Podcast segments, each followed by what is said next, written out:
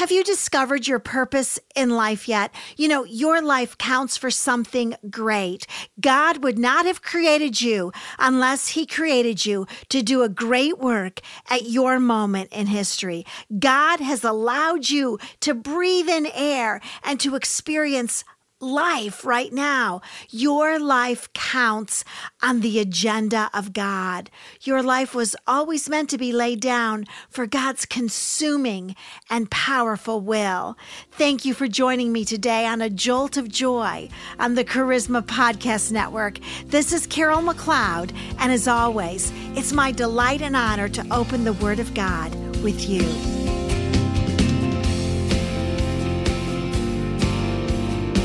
And so, our cast of characters in this particular story of profiles and greatness continues to grow. We have King Ahasuerus, one of the most powerful kings to have ever have lived in the ancient world, who was cruel beyond imagination. We have Vashti, his former wife, who'd been exiled from the kingdom because she wouldn't give in to his demands.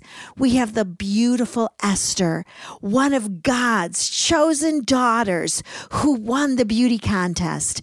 We have her uncle Mordecai, who spends time at the king's gate. And although in this story, it, it is the king's gate of the palace of King Ahasuerus. To us as believers today, it represents spending time at the king's court. We also have the cabinet member of King Ahasuerus, a man by the name of Haman, who has just decided to wipe out the entire Jewish race simply because Uncle Mordecai wouldn't bow to him. Haman has convinced King Ahasuerus to have the entire Jewish nation wiped off the face of the planet. Now, what King Ahasuerus doesn't yet know is that Esther is a Jew. Esther chapter 4, verses 1 through 4. When Mordecai learned all that had been done, he tore his clothes, put on sackcloth and ashes, and went out into the midst of the city and wailed loudly and bitterly. He went as far as the king's gate, for no one was to enter the king's gate clothed in sackcloth. In each and every province where the command and decree of the king came, there was great mourning among the Jews with fasting, weeping, and wailing, and many lay on sackcloth and ashes. Then Esther's maidens and her eunuchs came and told her, and the queen writhed in great anguish, and she sent garments to clothe Mordecai, that he might remove his sackcloth from him, but he did not accept them. What we see in these verses is a great man in a moment of emotional weakness. And we all have them, don't we? But let's learn from Mordecai's mistake and not make the same mistake that Mordecai made at this moment. I believe that we're all going to be held accountable for the truth that the Holy Spirit reveals to us, and the Holy Spirit is revealing truth to you today. So, what we see is Mordecai responding emotionally to a great injustice, to an act of abhorrent cruelty, and who could blame him? An entire race of people was going to be wiped out because Mordecai refused to bow, and the blood was on his hands. He wasn't the only one who went into panic mode. In every province, there was great mourning. Everyone was overreacting. Everyone was wrongly reacting. Everyone was walking by sight and not by faith. They were leaning into their emotions rather than into their convictions. Everyone, that is, except Esther. Esther said, Mordecai, get a grip. Take off that sackcloth. Esther, through a messenger, had a conversation with Mordecai and said, Mordecai, take off your sackcloth and ashes because you will not be allowed to enter the king's gate clothed in sackcloth. Let me read Esther chapter 4, verse 2 to you one more time. Mordecai went as far as the king's gate, for no one was to enter the king's gate clothed in sackcloth.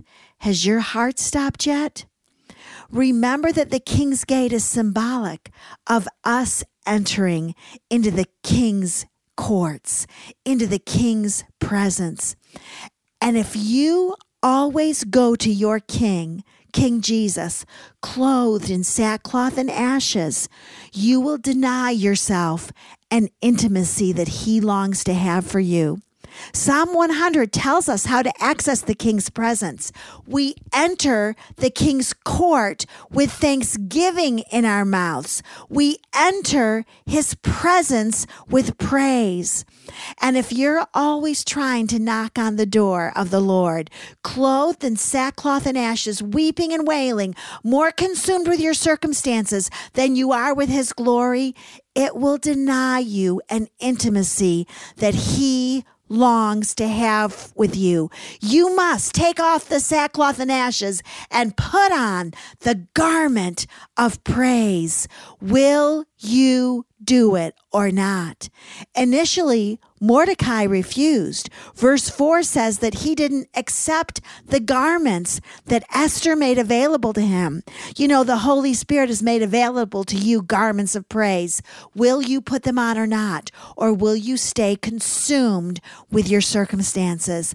I have resolved in my life to put on a garment of praise regardless of what's going on in my circumstances.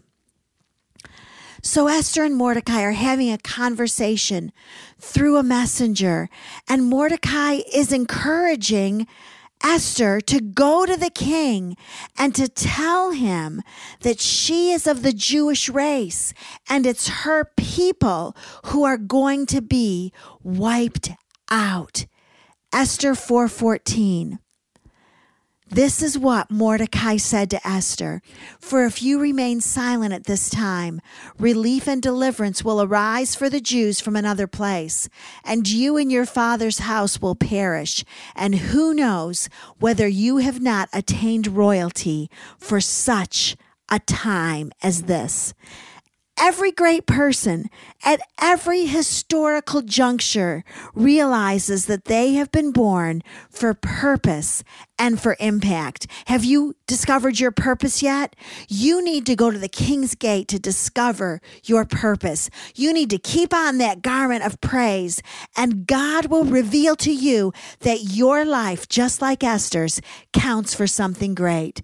God has compassionately allowed you to have life, not for your own comfort, not for your own preference, not for your own agenda, but for the purpose of saving lives at your moment in history.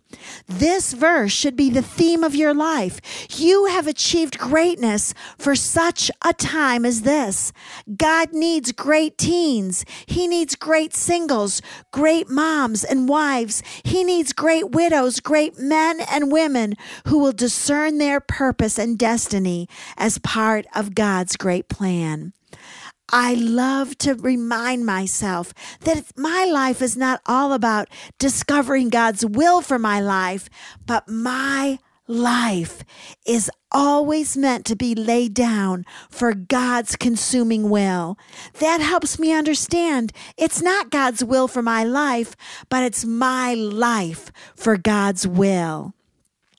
It's time for all of us to quit griping and gossiping. It's time for all of us to quit panicking and complaining. It's time for all of us to quit bowing to all the wrong things and ignoring the convictions of the cross. God has a world out there that will violently and unfairly die unless you intervene. And that is what it means to be a great person. Esther chapter 4, verses 15 and 16. Then Esther told them to reply to Mordecai Go assemble all the Jews who are found in Susa and fast for me. Do not eat or drink for three days, night or day. I and my maidens also will fast in the same way. And thus I will go into the king, which is not according to the law. And if I perish, I perish. Esther saying, My life is not my own. My preferences are not my own. Culture has no hold on me. I don't get to live on easy street or popular street or selfish street. And so on the third day of the fast, Esther went into the king. And she asked if they could invite Haman over for dinner that night. And he came. It was an uneventful night. And the king said, What else do you want, Queen Esther? And Esther replied, Let's do it again tomorrow night. Haman was thrilled that he was rocking and rolling with the king and queen until he walked outside and saw Mordecai in Esther chapter 5, verse 5. Then Haman went out that day glad and pleased of heart. But when Haman saw Mordecai in the king's gate, there he is again, and that he did not stand up or tremble before him. Haman was filled with anger against Mordecai. Just like Mordecai, you have an enemy. Your enemy is not named Haman, your enemy is named the devil. And when you spend time in the king's gate, you are going to make him mighty angry. Mordecai went home in a fury, and his wife said, Have a gallows made and ask the king if you can hang Mordecai on it. In, in Esther 5, verse 13, Haman is telling his wife, I have so much honor and favor. I'm having dinner every night with the king and queen. Yet all of this does not satisfy me every time I see Mordecai the Jew sitting at the king's gate. See, your presence in the king's gate will always challenge the enemy's plans. Now, that night, the king couldn't sleep. This was in the days prior to ESPN, Fox News, and Pandora Radio. And so he had the Chronicles brought to him.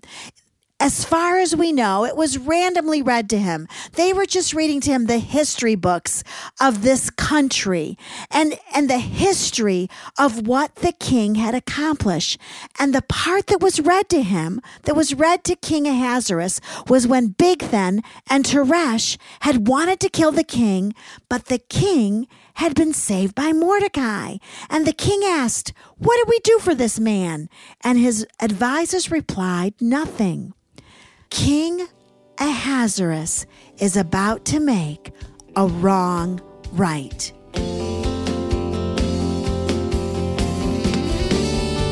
Thank you for joining me today on A Jolt of Joy. If you've enjoyed this podcast, I'd like to encourage you to visit my website at www.justjoyministries.com. It is my passion to help people live an abundant life through the power and principles found only in the Word of God. You can contact me at carol at justjoyministries.com. And as always, know that I am praying for you today.